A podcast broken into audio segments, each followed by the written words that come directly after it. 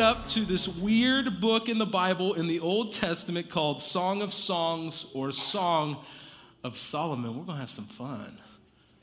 Are you guys ready for this? No, that's the answer I'm hearing. Like, I, I, you will be ready for this by the end of it. It's going to be a fun teaching series that we're about to dive into. But before we get into that, I want to thank Dana for doing a great job. If you heard that announcement, Saturday services, we've got a dream of what God could do this coming fall. Our theme for the entire year is God's Enough.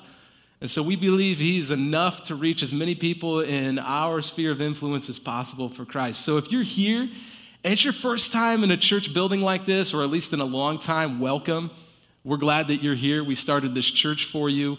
We believe that nobody is too far from God to experience life change through Jesus Christ, that the church should be a hospital for sinners, not a museum for saints. And so, you know, part of it, we put the service on and we worship and we do all this fun stuff, but we're also about community on mission. I'd love to get to know you. Uh, our leadership would love to get to know you, and we're honored you took time out of your somewhat warm February weekend, isn't that awesome, uh, to come here and worship with us. And so this morning, we're starting a new teaching series called Awaken Love. We're going to be studying verse by verse for six weeks, Song of Solomon. If you're new to that book, it is a poetic song that it's thought King Solomon wrote about his love for his wife. One of his wives, and we'll talk about that later. He was not a perfect man by any means.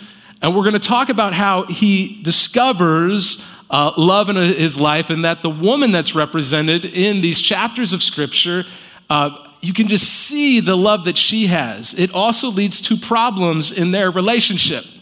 So throughout the series, we're going to use Song of Solomon as a launching pad to talk about very real things in our lives. Now, this morning is P G. Next week's going to be P G, but there are going to be P G thirteen weeks in this teaching series. So when we talk about things, we actually talk about them. That's a good thing, right? So prepare yourself for that. We're going to talk about dating. We're going to talk about marriage. We're going to talk about marital conflict. We're going to talk about sex. We're going to talk about all kinds of things as we address uh, many, many issues. The one thing we won't be addressing in this series, because we did j- just do it in July, are L G B T issues. So if you have those questions, feel free to ask, but I encourage you to get online and watch that teaching series. Um, and if you have any questions at all this morning, text it in to the number that'll be on the screen, and we'd love to field those. And tomorrow morning at nine a.m., I'll be waking up, I'll be answering those questions. I don't prep it. You're going to get a real raw response. It's a lot of fun, and we've had a lot of fun with that. Okay, here we go. Song of Solomon in chapter one. The theme for us uh, this morning, if our desire in this teaching series is to awaken love, this morning is about you actually wanting to awaken love.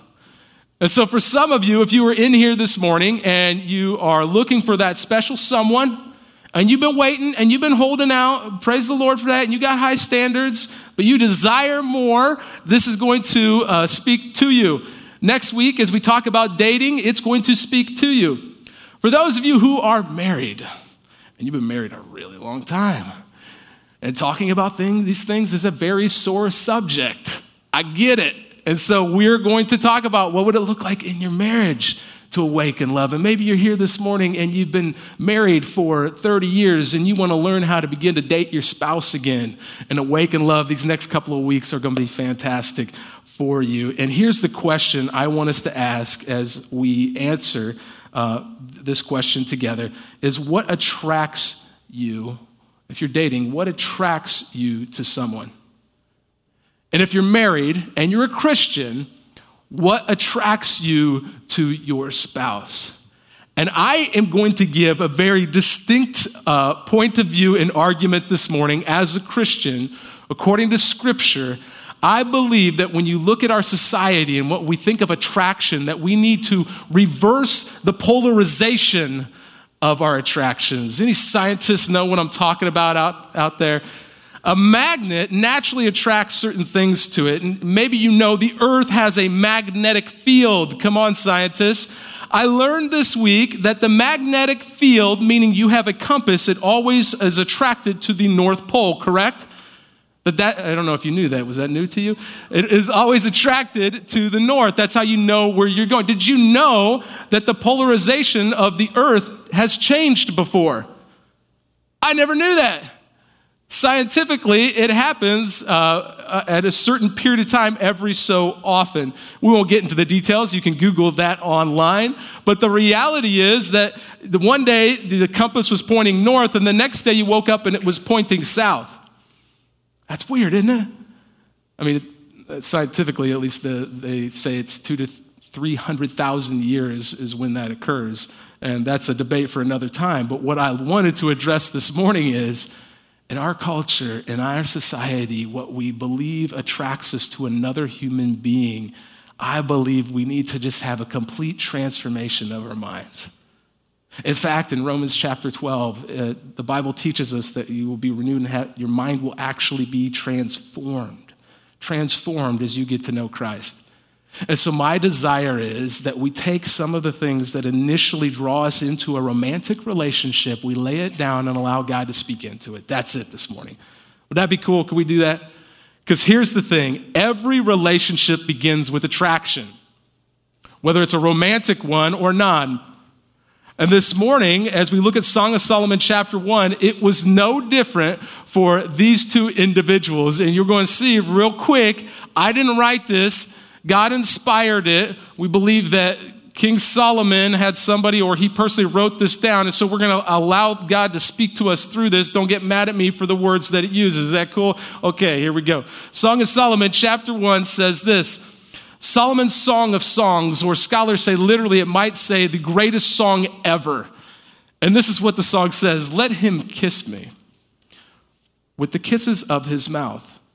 For your love is more delightful than wine. Pleasing is the fragrance of your perfumes. Your name is like perfume poured out. No wonder the young women love you. This is the woman speaking. Take me away with you. Let us hurry.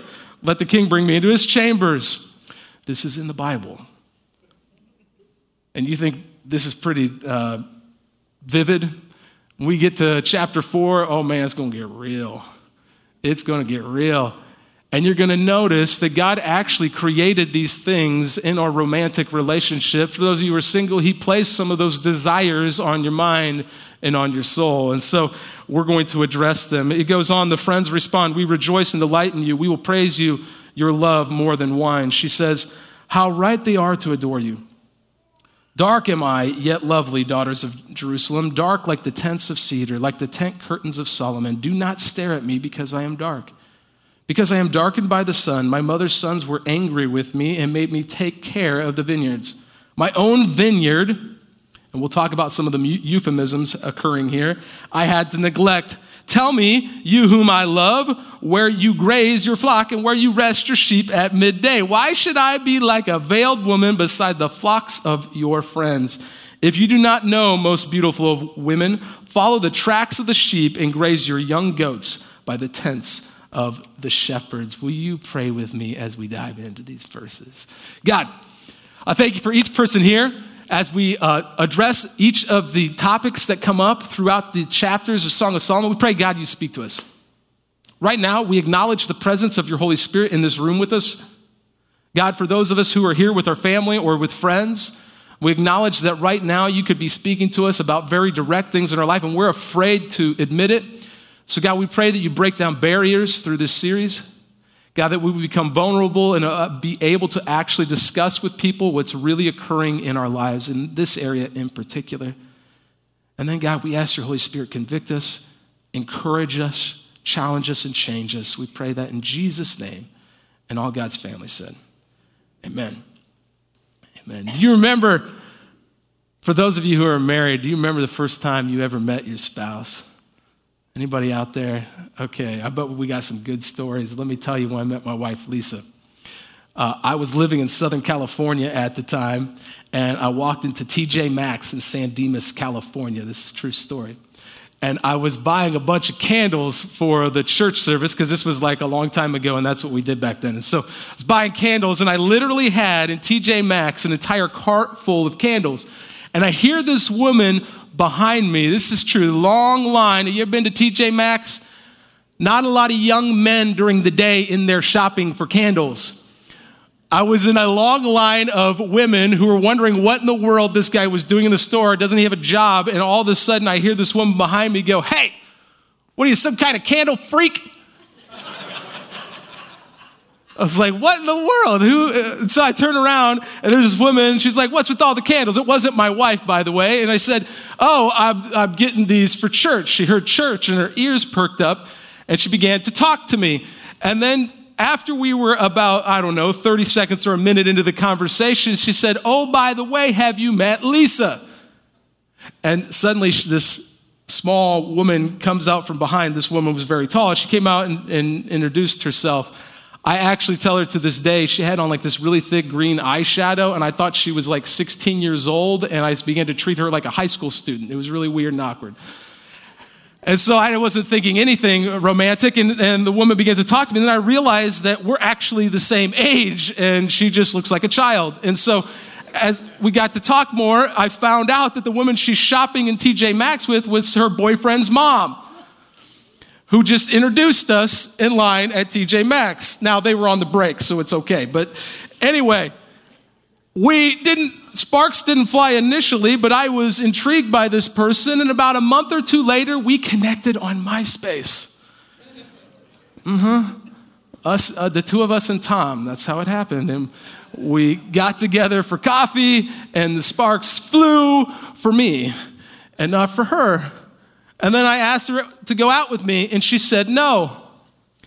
So I asked her again, and again, and again, and again. I literally, in one night, I asked her to go out with me about twenty times. Now, here was the thing. Some of you like stalker, creeper, get away, right? But there was, this is the key part. There was some uh, giggling and smiling every time I asked. So I knew that I was in. And before long, man, uh, I broke her down, and she eventually went out with me. And four months later, we were engaged. Six months after that, we were married. I'm not telling you that is the smartest way to go about things, but that's what happened. I believe in love. I believe it happens. I still love my wife. We're coming on our ten-year anniversary in March fifth, and we're getting to celebrate some things this year, and it's exciting in our marriage. But I want to tell you, marriage isn't always just flowers and puppies, is it? Neither is dating. Sometimes our, our hearts get broken. Some of us, we have been through relationship after relationship after relationship, and we're hurt, and we're angry, and we're sad, and we're broken, and we blame other people, and we even blame ourselves. And I think one of the first steps to having healthy relationships is, is to begin to acknowledge that the type of relationships described both in the Old and the New Testament when it comes to pursuing someone that you're going to spend your life with looks differently than what our culture around us communicates to us on a daily basis. And I, I don't want to underemphasize that, on a daily basis. If you ask people in our culture, and if you watch television and you listen to the radio, and I do all of those things, I don't separate myself from culture, but if you do all of those things, you will begin to realize that we describe there are certain animalistic things that make people attracted to each other. Some of you are old enough, enough to remember, is it hot or not dot com, a website where you could actually grade the hotness of a person. Some of you, that you're like, we don't need that anymore. I got Snapchat. They're sending me stuff all the time, and I'm following the people I am physically and animalistically attracted to. Go listen to some of the albums that are out there, man, and we don't need to go into great detail, but we could go into great detail about all the songs that talk about the hot um, physical attractions of people. And then for others of us, attraction is simply about security or about power or about popularity, or about these certain things that aren't whether or not they are going to be meaningful in a long relationship and productive for the kingdom of God, but is more just about what's going to make me feel like I'm powerful, I'm productive, I'm loved. And the attraction that is described in Song of Solomon and later on becomes quite different than what it looks like in our culture and our society. Just to give you an idea of how bad this is, and then we're going to move on. Uh, and this isn't just an American culture thing. We are obsessed with physical appearances, guys. Obsessed with it. And I'm not telling you, like, get being healthy and CrossFitting it up, baby. Uh, Lisa's got me on this diet thing, and I'm loving it. Like, be healthy. God wants you to keep your temple healthy, right? Your body's a temple of the Holy Spirit, the New Testament says. But uh, the obsession with it, the vanity that comes with it. It also occurs in other cultures and uh, where plastic surgery is very common. And again, I'm not telling you as a Christian, you can't get plastic surgery. It's about what, what's behind all of that. Uh, some of you have maybe heard this story before of a Chinese woman who it was thought, uh, we'll go ahead and put the picture up there, of this family who this was an advertisement that was run. You can't see the two kids completely at the bottom, but you will notice something different about the kids' eyes than the parents' eyes. A very common surgery in Asian culture, plastic surgery, is to widen the eyes to look more like uh, some of white Western society. And we know that that's not a healthy thing, right? And yet it's very common in those cultures. And this actually was not a real family. It turned out this was an advertisement for a plastic surgery um, company with the tagline that said, "The only thing you'll ever have to worry about is how to explain it to the kids." Here's the craziest part. This was viral all over the internet, like how dare those parents. It's not a true story. Those are those are actually actor, actor models and, and kids. And the company doing the plastic surgery knew it would sell. Knew it would sell. And if you watch our commercials today in our society, all you got to do, man, watch one segment and one commercial in between two clips of television. You are going to see something that uses a sexual attraction to get you to buy something. And so I would love for us, rather than to have that view of what attraction should be in our lives, instead to have a healthy view. So I want to give you three healthy views of attraction this morning. If you're taking notes, stay with me. We're going to move quick. Three healthy views of attraction this morning. And the first one is this biblically: don't find your security in your looks. Don't find your security in your looks. And by the way, we could underline looks there, and we could also put in your money, your wealth, and your material possessions. Don't find your security in your popularity. Don't find your security in the things that can be taken from you in this life. In fact, the verses describe this very thing. And if you want to awaken love in your life, you have to stop allowing insecurities to determine your identity. Let me say that one more time. If you want to awaken love in your life, you have to stop allowing insecurities to determine your identity. As a follower of Jesus, the Bible teaches very clearly your identity is firmly rooted in Jesus Christ. And that is something, no matter what happens, no matter how much your physical body ages, no matter what happens to your financial portfolio, that can never, ever be taken from you. It takes the pressure off of your shoulders. You see, in the passage in Song of Solomon, I'm going to come back to verses one through four at the very end. There's some initial attraction things there that actually almost cause them some problems in their relationship later on, we'll see. But in verses five through eight, if you look at those verses with me, the woman in this passage is wrestling with some insecurities. She says in verse five, "Dark am I, yet lovely, daughters of Jerusalem, dark like the tents of cedar, like the tent curtains of Solomon. Do not stare at me because I am dark, because I am darkened by the sun. My mother's sons were angry with me and made me take care of the vineyards, and my own vineyard had to neglect."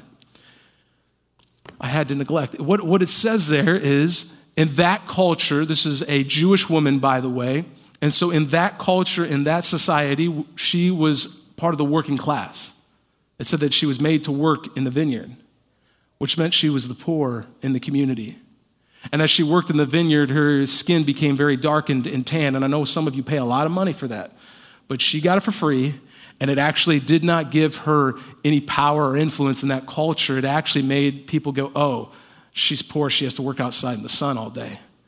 And so they look down on people like that in their society. Not too different from today, the insecurities we have about uh, silly physical appearances. And so in this passage um, and that was thought to be written by King Solomon, it is demonstrating that this woman is actually wrestling with the physical insecurity that she has. Now, you don't need to raise your hands, but if you're here or you're watching online, ladies and gentlemen, I know that you all at times struggle with physical insecurities. The reality is your body is not permanent. The New Testament teaches it's just a temporary dwelling. It compares it to a tent. And you're going to get your permanent home, your permanent body when you get to heaven. And it's going to be awesome. Eric Maitland's going to be like six foot four. It's going to have hair like Fabio. It's going to be thick like a horse's mane. It's going to be amazing. Um, we don't know what those will exactly look like, but we know that these are just temporary bodies for us. And rather than allowing them to prevent us from pursuing love in our lives, if we find our identity first rooted in Christ, the pressure to have to impress people is taken off our shoulders, and now all you got to do is just please him. Your one good heavenly father. The problem is, we'll get to later in this series, is that some of us, we don't trust him. We don't trust that he's going to give us what we want. And I would, I would argue that he puts desires in our lives for a reason.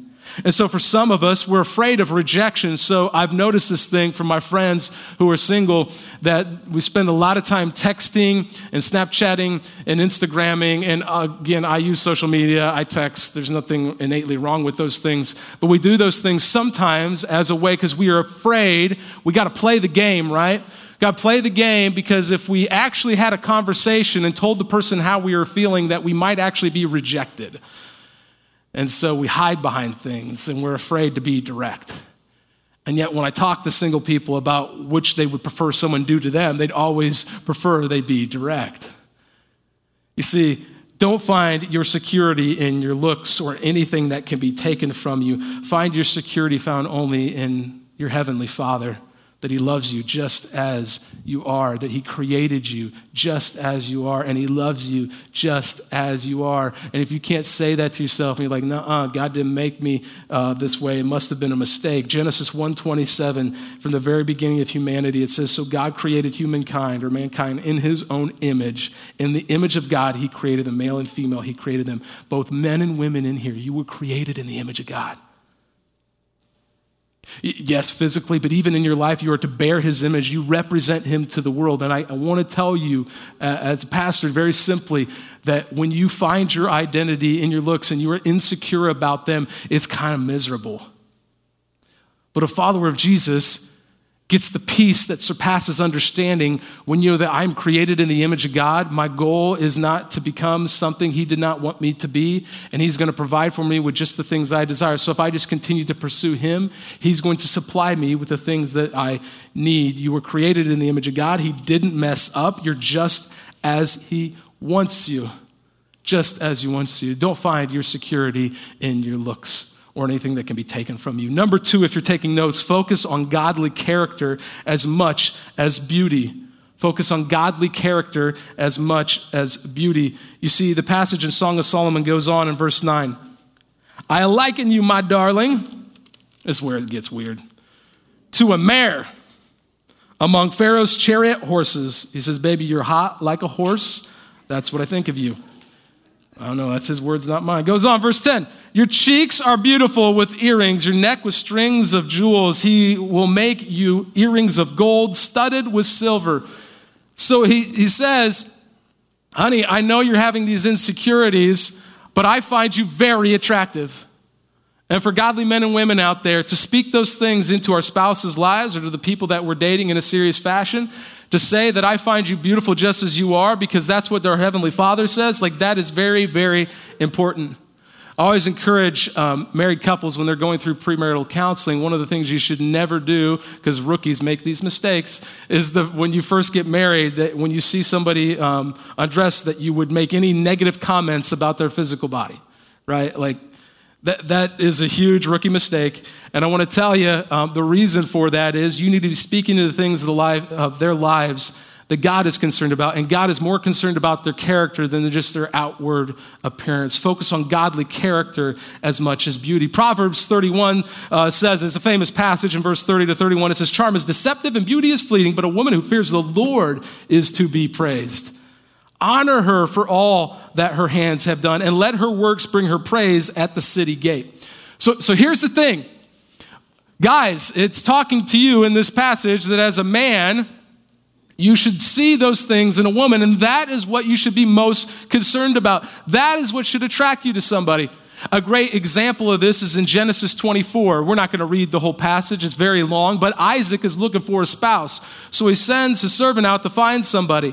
And when he goes to this particular city, the woman that he finds, that he chooses as Isaac's spouse, is the woman who is actually out helping and serving other people's needs. In particular, in the passage, she actually waters his camels multiple times. It was thought the well was very far away. That day, she may have walked like twenty miles getting water for these camels. That one of the more important things in finding a long-term relationship to awaken true love in your life that's not just a feeling, but love that you will choose throughout your life is when you actually find somebody who's going to serve other people before themselves. That you should be looking for somebody who's willing to water the camels in your lives. That's what you, because the reality is marriage sometimes is more about changing dirty diapers than it is about chasing uh, fun activities all around the globe together. And when it comes and boils down to it, who is somebody that you want to invest your life in? Attraction doesn't just have to be power or popularity or intelligence or beauty, but attraction can also be, there is somebody that is going to point me closer and closer to God in my life. Now, here's the thing. Uh, we're, we're going to talk about physical attraction is still an okay, good thing. Uh, God actually made you physically attracted to people, and we're going to talk about that next week. And I encourage you, that's something you need in any healthy relationship, and, and that's okay to be honest and talk about.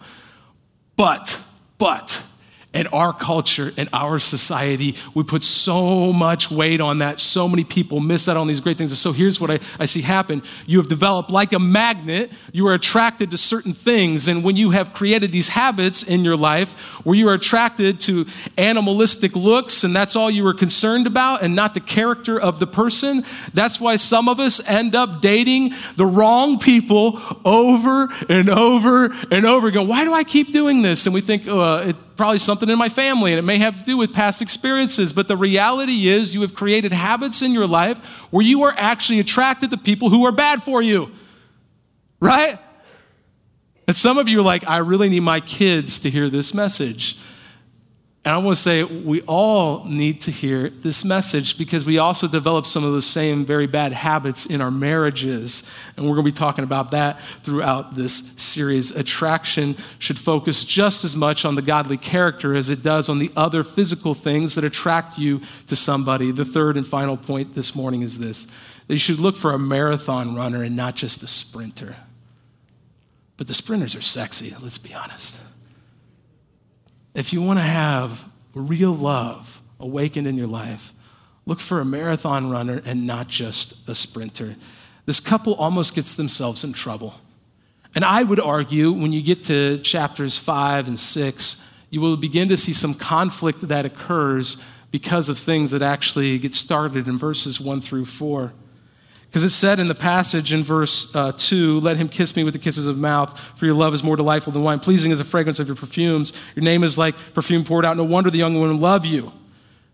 She sees other women have flocked to him. I, I, I got to flock to him too, right? Not thinking about what uh, trouble that might cause later on in their relationship. Take me away with you. There is such a hurry in this passage, such a hurry. And the sprinters out there, you hurry to relationship to relationship, and your relationships are also often based on this feeling of love. And when there's difficult times that arise, well, then I just jump ship and I find the next person that could give me that same feeling all over again. And when that's gone, it means we fell out of love. Well, here's the thing I will tell you that any marriage counselor will tell you, you choose love in your marriages. You choose it. And I have seen couples over and over again. The Significant Marriage Conference has been going on this weekend at our church, and it's a great way to launch this series. And I mean, it's an amazing experience. My wife and I went through it. Uh, but the reality is for some of us, it brings up really hard stuff when we talk about these things. And we think it'll never change. We'll never awaken love. If you're here this morning, you say, I want to awaken love in my marriage or in my dating life. Become the marathon runner. Become somebody who is determined to, I'm going to invest for the long haul, and I'm not going to cause my spouse to just sprint off if you're in the dating world and rush into physical things. Uh, chapter two, we'll talk about next week, says that there is a time. Do not arouse or awaken love until it so desires. That there is a time for that. And for those who are married, that you become a marathon runner who is more concerned about the long-term investment in the other person than just about what you can get in the short term from it. That changes your dating life. It changes your marriages. I'm telling you, it can change. We have to stop running in so fast physically. For some of us, we've had our hearts broken. We've had um, uh, relationships ruined. If you find yourself attracted to men or women who move fast, who pressure you physically, who do not have your best intentions in mind, what does that say about you? And I'm not telling you, I'm not telling you if you've been a victim in some way, that changes everything, right? But if we're putting ourselves in those situations, it says that that is actually what we have been attracted to. This morning, we're going to repolarize some things in our lives. We're going to change the attraction level. Until you change, you'll see this attraction continue. When Christ is the most important thing in your, your life, you'll see yourself attracted to what he is and was and will be. And when you see somebody who acts more like Jesus, who bears the image of God well, you will begin to become more attracted to that person because you desire somebody who wants that, who wants that with you. And yes, physical attraction is still needed. Yes, intellectual, emotional connection absolutely needed. We'll talk about that. But if you don't first begin with, I want to find, focus on godly character of this person, I'm going to look for a marathon runner, not just a sprinter, you're going to miss out on some things. Philippians four, eight, and nine says, finally, brothers and sisters, whatever is true, whatever is noble, whatever is right, whatever is pure, whatever is lovely, whatever is admirable, if anything is excellent or praiseworthy, think about such things. Whatever you have learned or received or heard from me or seen in me, put into practice. And the God, here, get this, and the God of peace will be with you. When you pursue some of those noble things that God desires for us to purify things in your life, he's going to give you this sense of peace that you no longer have the pressure to actually see things fixed in your life. As we close out, I want to share just a couple of things. One of them, I was talking to my wife about this. And I, I don't know if this was a healthy practice. And I told her I wasn't sure if I was going to share this, but honey, I'm going to share it anyway. So here, here's what happened. When we first started dating, um, she had dated the ex-boyfriend's mom's son, her ex-boyfriend, uh, for several years. And he's a great guy. He's, he's a strong Christian. And um, he was friends with some of my friends, I found out later on. And so uh, we were, I was in my twenties at the time, so I still did things like go play football and intramural basketball and all that kinds of stuff. And I invited her ex-boyfriend to hang out with us sometimes.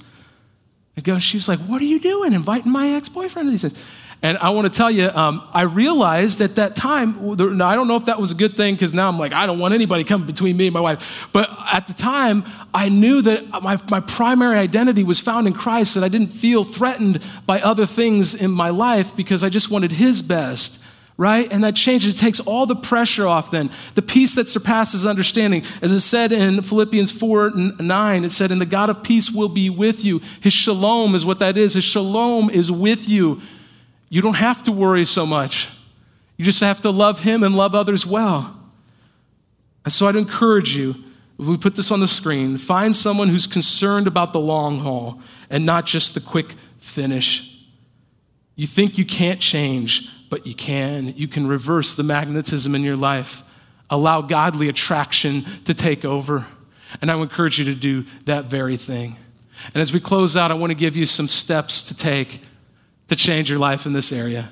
And it might be that you just have some people lay hands and, and pray, maybe even anoint you this morning and ask God for a radical life change in this area of your life. We do that in a prayer room every week.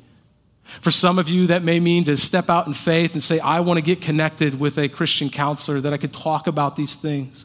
I encourage you, any of our pastors are available to meet with you, and then we'd love to connect you with uh, long-term Christian counselors. Our church will even help pay for the first four hours of sessions with any uh, Christian counselor. And, and it's very expensive to do, and we love to do it because these things matter. And then maybe for some of you, the reality is you could go to all the counseling in the world. You could even have other people pray for you. But if you don't first have instilled within you that your primary identity is found in the Lord of the world, Jesus Christ, that you find your eternal salvation in him, that you find your life change and restoration in him, that you find the reason that you exist and you get up and go to work every morning is not just to fill your bank account, but actually to love people like Jesus did and allow him to change every aspect of your life. If you don't first start with that primary identity, all the rest of this dating and marriage stuff is going to be really hard for you. And so I want to give you the opportunity to respond to that this morning and say, I want that. I want that type of dating life. I want that type of marriage. And it begins not with change. Changing other people first. It begins with God changing me now. Will you pray with me? Lord, we worship you. We thank you that you are real and that you are living and that you are active. And you're the one that created attraction. You're the one that created sex and dating and marriage, all this stuff that we're going to talk about. But God, right now, for many of us, that is a hurting subject, and we need a, a radical life change in this area, God. Some of us, we have some things we need to just confess to you. Maybe that's you, just with not out loud. You don't even need to go talk to somebody right now. Maybe that's for later, but right now, just confess something in your life that maybe you need to, just between you and the Lord, quietly in your mind. God, we ask for your forgiveness. We thank you that you love us just where we are and that you will forgive us and that you do bring power and authority to change things in our world and in our lives. And there are some of us here right now who we have known about you. We have attended churches. We've even read the Bible at times, but you are not our primary identity. We have many things that we focus on in our lives long before we focus on you. If you would like to change that this morning, and find the peace that surpasses understanding when you have an intimate relationship with Jesus Christ, I invite you to pray this silently as I prayed out loud. God, I confess that I need you. Forgive me for my wrongdoing. I surrender everything in my life to you, Jesus. Use me. You are now my primary identity. I want to serve you in my dating life, in my workplace, in my home life, in my social world. I'm yours. God, we love you. We give you our lives this morning. We pray this in Jesus' name. And all God's family said, amen.